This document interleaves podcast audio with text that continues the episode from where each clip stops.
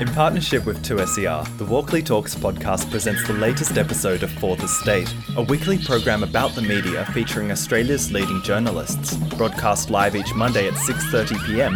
on 2SER 107.3. Hello and welcome to Fourth Estate, the live media and current affairs panel show for the week commencing the 17th of August. I'm Mariam Chihab, and on today's show, we'll be discussing Mark Latham's resignation as columnist for the Australian Financial Review, how new media outlets are declaring themselves feminist organisations, and ABC personalities making big bucks on the speaking circuit. Joining me in the studio is Georgina Dent, the editor of Women's Agenda. Hi, Georgina. Hi, thanks for having me. And over the phone, we have Jonathan Green, the host of Sunday Extra on Radio National. Hi, Jonathan. Howdy. And Mark DiStefano, political editor at BuzzFeed. Hi, Mark. G'day, g'day. To have your say on the issues that we're discussing, get in touch through Twitter. Our handle is at Fourth Estate AU, all letters, no numbers.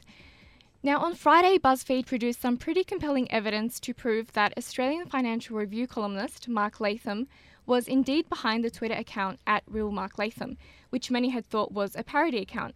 Now, this account has been used to troll and bully high profile women, including domestic violence campaigner Rosie Batty, transgender military officer Group Captain Catherine McGregor, and several female journalists. Yesterday, BuzzFeed also revealed that Westpac, which partners with the AFR to host the Women of Influence Awards, had complained about Latham's language.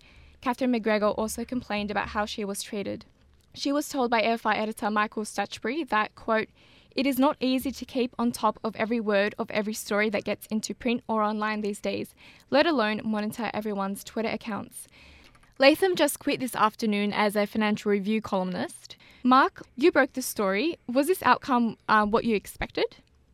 Um, I guess if uh, the Twitter account was proved beyond reasonable doubt, or the Twitter account actually finally was going to be recognised by the Financial Review, as early as Friday, I told my editor that I could not see Fairfax keeping um, Latham as a columnist, considering the way that they had treated uh, Mike Carlton for what obviously is different but similar outbursts against people on Twitter. It wasn't the content of his columns that were uh, really piquing the interest. It was the abuse that was being levelled. And as you say, at Rosie Batty, who is the current Australian of the Year, he spent quite a lot of time on Twitter slagging off former Australian of the Year, Adam Goodes. Um, and Catherine McGregor, Annabel Crabb, Leigh Sales, you name it, um, he went after them. And I, when we started reporting this story to a lot of people, they just, everyone who knew him came out of um, the, the, the, the, woodwork. They started contacting us, um, confirming the story, saying, you know, um, this is definitely him and all of this sort of stuff. And Fairfax went to ground. They wouldn't uh, communicate with us. Uh, I had a very, very strange conversation with Michael Stutchbury. Um, I made sure that I, I, called him after the filming of ABC's Insiders on Sunday, knowing that he'd be near his phone.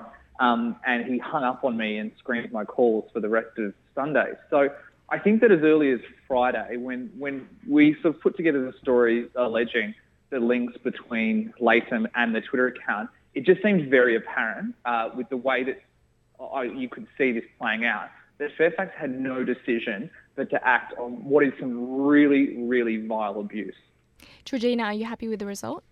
I don't know whether I, I, don't think you could look at any of this story and, and feel happy about very much. I think um, you know, in my, I, I, agree with Mark that if um, Mark DiStefano, not Mark Latham, but if if this account, the real Mark Latham, was in fact Mark Latham, I've I didn't see how Fairfax could continue having him in there employed. Not not just because of Mike Carlton, but just because of the fact what, um, and it's not just journalists. Most employees now, what you write on your social media, you know, you can be sacked for that, and people have been and can be sacked for far less um, sort of vile abuse than than this account had been sharing. So.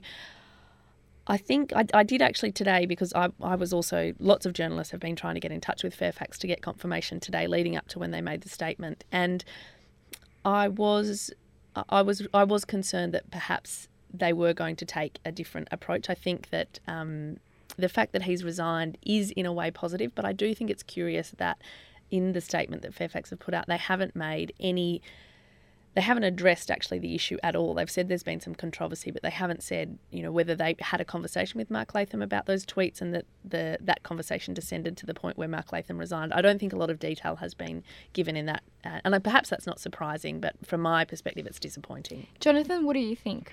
I reckon it's, look, it's, it's, it's a complex and, and saddening thing on a number of levels. Um, First thing to say, I think, is that we don't yet know with, with utter certainty that the real Mark Latham account is Mark Latham. Now, what Mark's demonstrated through some, some very good uh, investigative work is that they, an email, a publicly accessible email, which is Latham's, that he puts on the end of his columns, is related to the establishment of that Twitter account, but that could have been done by anyone. Um, we haven't had Latham's comment on that as yet. Um, I'm speaking to him at a Melbourne Writers Festival event on Saturday afternoon, so I'll ask him if it's him. Um, but we've not had, you know, that from the horse's mouth. Leaving that aside, and, and uh, what he's said on that Twitter account, um, there are some. Look, it, it, it's slightly more aggressive in tone than some of the things he's said in his columns. But the fact is that most of the stuff he said there relates to what he said in his columns, and it's it's an interesting thing that it should be the social media expression of those ideas which uh, creates such public controversy and not the actual expression of them um, in, in, the columns for the Financial Review. That, that to me is a strange distinction. Uh, I'm not sure what quite what to make of that, other than you know do it on social media and you you invite the social media pile on, and that that gets a fair bit more energy than just putting columns up on newspapers and newspaper sites, especially when they're paywalled. I guess the other part of it is Mark Latham himself, and I. This looks to me to be, you know, there's a very complex individual here, and, and someone who's capable of really good thoughts and some very interesting contributions in, in the public conversation, and at the same time, what looks to be almost almost crazy and, and derogatory outpourings against women, uh, and and almost specifically women. If we set aside some of the things you said about Adam Goodes, well, and and I, I, I find that I worry about that. You know, I, I don't know where that comes from, and I think that's. Uh, it's it's sort of an unsettling and, and, and disturbing thing. Well, Georgina, how could Mark Latham's column on Catherine McGregor, which referred to her as a he she, how could that have been published in the first place? That's a question that I have asked, and it, it's a question I think Jonathan makes a really good point there about the the subject matter that Mark has dealt with in his columns, and then the subject matter that he's dealt with on social media, and there actually has been, a, I would say, it's been pretty sustained um, criticism of the AFR for publishing Mark Latham's columns, particularly the ones that have related to issues like mental illness, like domestic violence, um, postnatal depression, where he has been um, there's been inaccurate information there, and you, have had bodies, including the sort of Australia New Zealand um, Royal College of Psychiatrists, putting in a public comment to the to the Financial Review saying this is irresponsible and it's inaccurate, and there actually has been a considerable amount of criticism, and and then also including from commercial partners, and that's very tricky because. I don't think because Westpac are the partners on the Women of Influence, in some ways they have wanted to comment, but in other ways they actually can't because of the sort of separation there. But the Fairfax have certainly been getting the message quite consistently that, that the subject matter in Mark Latham's columns have been ca- causing problems. And I think that it is curious that it is the social media stuff. I mean, also to give Mark DiStefano um, credit, it has been some, it was very compelling reporting to sort of be able to link the account. And I think it does sort of make it black and white how vile some of the comments he's making are, and perhaps that's why now there's been there has actually been action because it's been consistent. But um, the inclusion of um, describing Catherine McGregor as a he she is sort of one of many uh, inflammatory and derogatory remarks that Mark Latham has made in his columns, and I am not sure what argument the Financial Review could mount for justifying that. Can well, I just jump in, Mariam? Yeah, sure. Um, yeah, um, what, first of all, just, just as a thing to clear it up for the listeners who may not have read our reporting on it, is, you know, it is just, it's not just the email link to the account, it's the fact that quite a bit of the columns stem from these tweets as well. So I just want to make that very, very clear. And the second thing that I, I, um, I think that I agree with Jonathan, it is very sad because Mark Latham has been described as, you know, a brilliant thinker of left-wing issues in Australian life for more than two decades, and he's clearly a provocateur, and his columns were very provocative. And when they were good, they were great. Um, but when they were bad, they were absolutely abysmal and despicable. And I think that what it comes down to, and this is something that I was surprised by when we reported on Sunday about the complaint that Catherine McGregor had sent to the AFR, I was very surprised that when that column was published at the time, which was back in June, where he misgendered her twice in a national newspaper, which is, you know, uh, the Courier Mail has been rapped over the fingers by the Press Council for doing something um, in a similar vein. But not only that, he questioned her war record.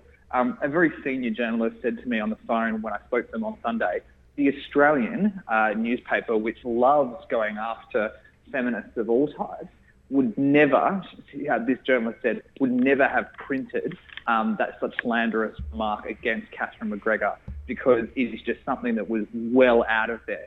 Now, that was what was so interesting is that this was a column that was, was posted in June and that the social media sort of outrage machine didn't really pick up on.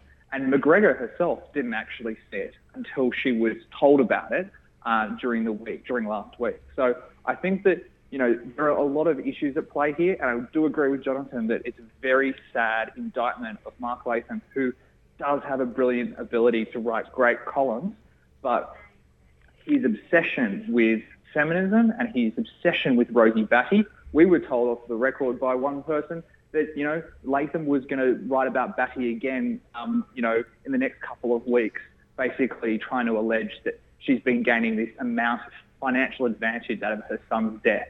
And I just think that the Financial Review has to make a commercial decision, not just a free speech decision, about whether they associate someone like that with those ideas to their brand and their newspaper. Jonathan, um, how accurate is Michael Stutchbury's claim that editors can't be across every word of a story or everyone's Twitter? What did you think of his response? I think that's possibly true, but the, the other thing that's also true is that editors have to restrict, have to take responsibility for all of that. Um, and he, you know, he's the editor of that publication. He is responsible for what's placed in it, and if he can't read every word, he has to make sure that he has people who are reading every word, who have good judgment um, and you know there are things that have been published um, in that column that that at, at least um, should have provoked query uh, and, and in conversation with the author. Now we don't know that that may or may not have happened. I I don't know. Um, I think there's a sort of a salutary lesson in this um, about our moment and our, our thirst for this sort of controversy from, from writers, from columns. I mean, it's a it, it's a pity that that's uh, that, that that sort of mob audience, that sort of excitability is the thing that which is which is prized by a, newspaper like the Australian Financial Review. I mean, how is how is that sort of publishing really in its mandate? It's it's an interesting commentary on, on the sort of the desperation of a lot of people uh, in media at the moment that um, a writer would think that this is the way they had to go to sort of uh, push their popularity, and that a, a media organisation like the AFR would think that that was a thing worth happening because of the, the traffic it generated. You're listening to Fourth Estate with Georgina Dent from Women's Agenda, Mark DiStefano from BuzzFeed, and Radio National's Jonathan Green. Recently, media website Mic declared on their Facebook page that sexism against men doesn't exist. It's not just Mic taking a stand though. Earlier this year, BuzzFeed declared that they were a quote 100% feminist website and wanted readers to understand this. Now, there are some issues that are clear cut for media organisations. For example, most won't indulge anti vaxxers or climate skeptics. Some would say that as soon as a media organisation declares a position on a certain topic, it sacrifices its objectivity. But there are certainly topics, the Holocaust for example, where we actually expect a media organisation not to allow a great variety of interpretations. Jonathan, at what point does a topic turn from something which media must question into something that it must not question? Hmm. Is a deep question. I think media should question most things. Um, yes, I think there are some things which purely where the questioning purely belongs to the lunatic fringe. Um, you know, can jet fuel melt steel, for example? um, you know, that sort of stuff is crazy. Holocaust denial would clearly fall into that bracket as well.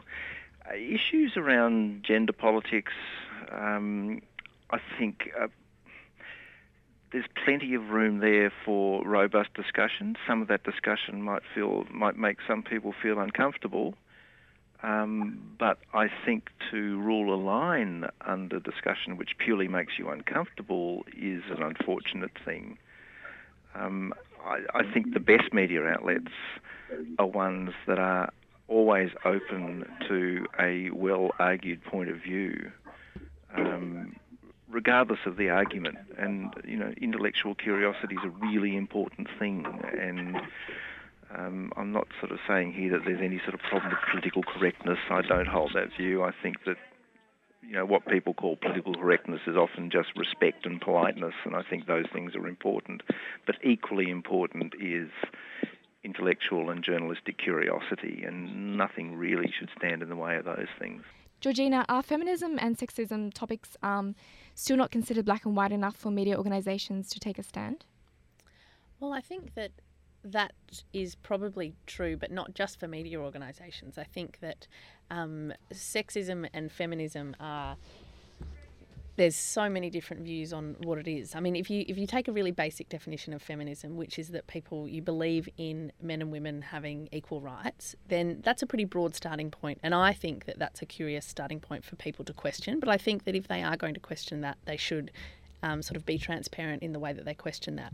I think that um, if you look about, if you think about issues like domestic violence, where there's a really, it's there's a lot of evidence that in, indicates that it is a gendered issue, that the gender inequality creates the dynamic that domestic violence flourishes in, and that it happens on a spectrum. And then you think about media organisations taking a stand. Um, you know, like Fairfax has had its China light on domestic violence, and the Herald Sun has done some fantastic work about this. And what they've done effect- effectively is take a leadership position. And it doesn't mean that you present only one side of the issue, but it means that you report accurately and sensitively about the information. You don't sort of just go for the sort of lowest common denominator about, well, she probably deserved it or why doesn't she leave, but you actually approach the topic with the uh, with the sensitivity and awareness that it actually deserves. And then in that in, in that instance, you then have reports around domestic violence which are accurate. And people are free to disagree with that as they want, but I think that it's it's the position that you take from the beginning. And if you take the position that you want to show take leadership here because there is a problem, then that sort of informs the way you're reporting. And I mean, so, some people might say that that's a bias, but I would say the bias there is towards accurate information rather than the the tendency towards um, misconceptions that are rife. And I mean, that would, yeah, to go back to the Mark Latham issue, but that's, he, he made comments in a column about domestic violence and they're, they're just not true. And that's an instance where I think that you can challenge that and you can say, that's not saying that it has to be a feminist stance, but it's saying actually domestic violence is an issue that we don't condone, that we think we should be stamping out rather than trying to entrench. And if we take that position, then what sort of information do we want to be giving our readers? We want to give them accurate information. We want to report sensitively. We want to give them um, the facts. Mark, what does a news outlet stand to lose when it identifies as a feminist organisation? Um, surely it will alienate some readers, as um, as I guess evidenced in the BuzzFeed Tumblr page. Oh, I don't think it does at all, and I think that um, I agree with what Jonathan and, and, Georgina have said. I love, I love that sometimes you're in furious agreement with, with people on the panel and you want to sort of say something a bit different. But what I will say about this is that organisations that come out for feminist principles do so because of one thing in the end. It's because it's good for the bottom line. Because if you alienate uh, people of certain aspects, what you're going to do in the long run is it's going to be bad for your financial position. I love the way that the marriage equality debate in Australia has now shifted where all business leaders are coming out and, and supporting marriage equality. Well, they're supporting marriage equality not just because they have great social consciences, they're also supporting marriage equality because it's good for business. And I think that what I want to get back to with the BuzzFeed example is that we are pretty shamelessly feminist in that way. We're very shamelessly for LGBT equality as well, um, because it's part of um, our audience's identity and it's important to everyone. Now, what I will say is that we do these stories all the time where we objectify men, where we'll sort of what we call thirst after men. Um, we do heaps of those stories. Um, And we will, the, the first comment, all, always in the in the comments, is essentially um, someone saying, "Oh, you wouldn't do that if it was a, was a woman," and our reply is always, "Yeah, we wouldn't because it would be sexist." Because at the moment we're in a position where there's a power imbalance, where women aren't taken as um, uh, for their talents and taken for their skills. They're consumed as pieces of, um, or they're objectified so much during the media. What the, if you can, if we, if you come on a journey with BuzzFeed, if we try to explain to people why we do it, is we're trying to just even the playing field to get to the point where we can thirst after both women and men, but we're not there yet. What, we what we want to do is actually have a bit of fun with the objectification of men. Now, I know that, that, that there, there, will be, um, you know, uh, equality absolutists who will say, well, no, that's outrageous. But no, that's just the way things are you can't really be sexist against men in the same way you can be sexist against women. And I'm sorry if men get upset about that, but you just have to sort of look at the last, you know, 4,000 years of human history to, to, to say, you know what, things are changing and it's okay. Jonathan, what's the difference between a newspaper editorialising on a topic and a news outlet taking a company-wide stance? Well, quite a bit, I guess. Although it's it's it's around degree. Um, I mean, if you if you as an organisation say, well, this is our position on this particular issue and, and it is going to affect the totality of what we do, um, then that's a very different thing to just having a comment on a particular point in a particular part of that publication. Um, but I mean, ultimately, I mean, as Mark says, it's commercial, and it is commercial to the extent that readers will, you know, consumers of the media will decide whether that's um, something that you know they will tolerate that in that outlet or they will not. And, um, you know, that, that's sort of the ultimate judgment on these things, I guess. Um, and and the, the, the, outlets, you know, to take a particular position or rise or fall depending on that. And, um, you know, that there is so much scope, so much competition, so much variation uh, around the world of, world of media today that um, you know, th- th- those sort of things can be, yeah, a little competitive point of difference, or they can they can disadvantage you. But you know, the audience audience will decide. You're listening to Fourth Estate with Georgina Dent from Women's Agenda, Mark DiStefano from BuzzFeed, and Radio National's Jonathan Green. The Daily Telegraph published an article last week that centred on the fact that several ABC personalities, like Leigh Sales and Tony Jones, receive quite good money speaking at public and private events. According to the article, they can receive anything from five to twenty thousand dollars to participate, which is of course separate from their ABC salary. The telly revealed that all paid speaking engagements have to run past the ABC's Director of News to evaluate whether there is a conflict of interest. Jonathan, how common is it for journalists to be on the public speaking circuits and to be paid for it? Extremely common. Um, I mean, it happens a lot. It happens all the time. Um, it's also absolutely true that any external work, and I'm, i speak here as you know, someone who's employed by the ABC, any external work for an ABC employee has to be approved by the head of your division. So in my case, that would be the director of radio. If it's uh, Leigh Sales, would be the director of news. Um, and and the, the, the, key question there, you know, in that, that ABC context, is uh, is is what you're doing a, a, conflict of interest? Does it have the potential to compromise uh, your objectivity as, a, as, an ABC journalist? Does it have the potential to um, bring the organisation in, into some sort of uh, disrepute? And those things are taken pretty seriously. Um, but you know, uh, journalists in particular journalists with profile in broadcast media uh, are, are, pretty sought after. A because of um, their profile, but B because they have um, you know professionally the skill set which which lends them to hosting of events is what they do. Um, so you know there's there's always going to be that crossover, but I think people are fairly careful of their reputations, and places like the ABC are, are very careful of the the corporate reputation as well, and and there's a very strictly observed internal process around that. Georgina, uh, should the discretion of a conflict of interest lie with the ABC News director? Well, I think, as Jonathan said, it, it, I think my understanding is that it will always be the, the, the, relevant direct report, so it won't necessarily always be the news director. But I think um, that it is quite common practice for all of the reasons that Jonathan said. The skill sets that they have is attractive to any organizer of sort of a public event that requires a host.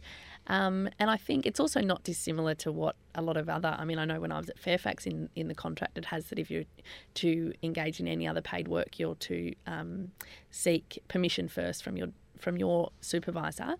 And I think that is for the obvious reason that you don't want to create um, conflicts of interest. And so I would say yes, that the person who is the direct supervisor of the person in question, they are absolutely the right person to to have that discretion. And I also think that given the individuals involved here that you're talking about are such um, sort of seasoned professionals, I don't think they would be particularly interested in um, sort of willfully throwing away any of their impartiality anyway. So I think that the, the combination of the individual making the call and the and the um, relevant supervisor using the discretion is certainly um, an, an adequate safeguard. Mark, does speaking at certain events and getting paid for it place pressure on journalists then to behave a certain way professionally?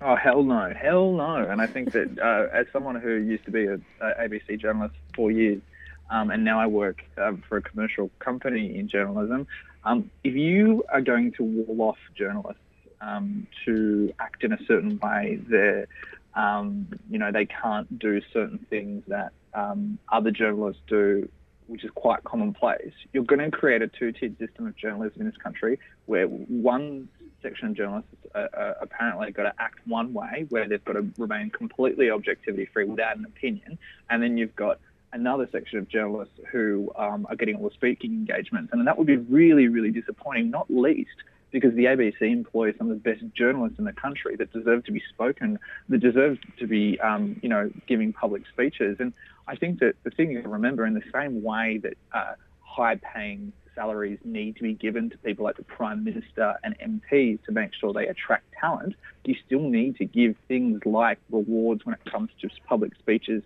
to journalists at public institutions so you attract and retain talent. Otherwise, why the hell, if you're Leigh Sales, would you stay at the ABC and not just get out of there and go for the money that somewhere else could provide you? Um, so I think that this sort of like call is is, is intensely political story that, that, that the News Limited papers wrote about is disappointing because you know they always crow about the ABC having um, you know uh, having great journalists who go about their days then don't sort of. You want people like Leigh Sales in the building. You want people like Annabel. You want Jonathan Green in the building who are going to be really, really aggressive journalists who also can actually act like human beings and still interact with the market around them. We are out of time for Fourth Estate. Thank you to my guests, Georgina Dent, Mark DiStefano, and Jonathan Green. Thanks, guys. Pleasure. Thanks very Thank much. you. Don't forget, you can listen to our podcasts on 2SER.com and iTunes, and you can follow us on Twitter and Facebook. Fourth Estate is produced at the studios of 2SER and broadcast across Australia on the Community Radio Network. My name's Mariam Chihab, and we're back the same time next week. We hope you enjoyed this week's episode of 2SER's Fourth Estate. Fourth Estate can be heard live each Monday at 6.30pm on 2SER 107.3 and at 2SER.com. Check out the program description for links to follow 2SER and Fourth Estate.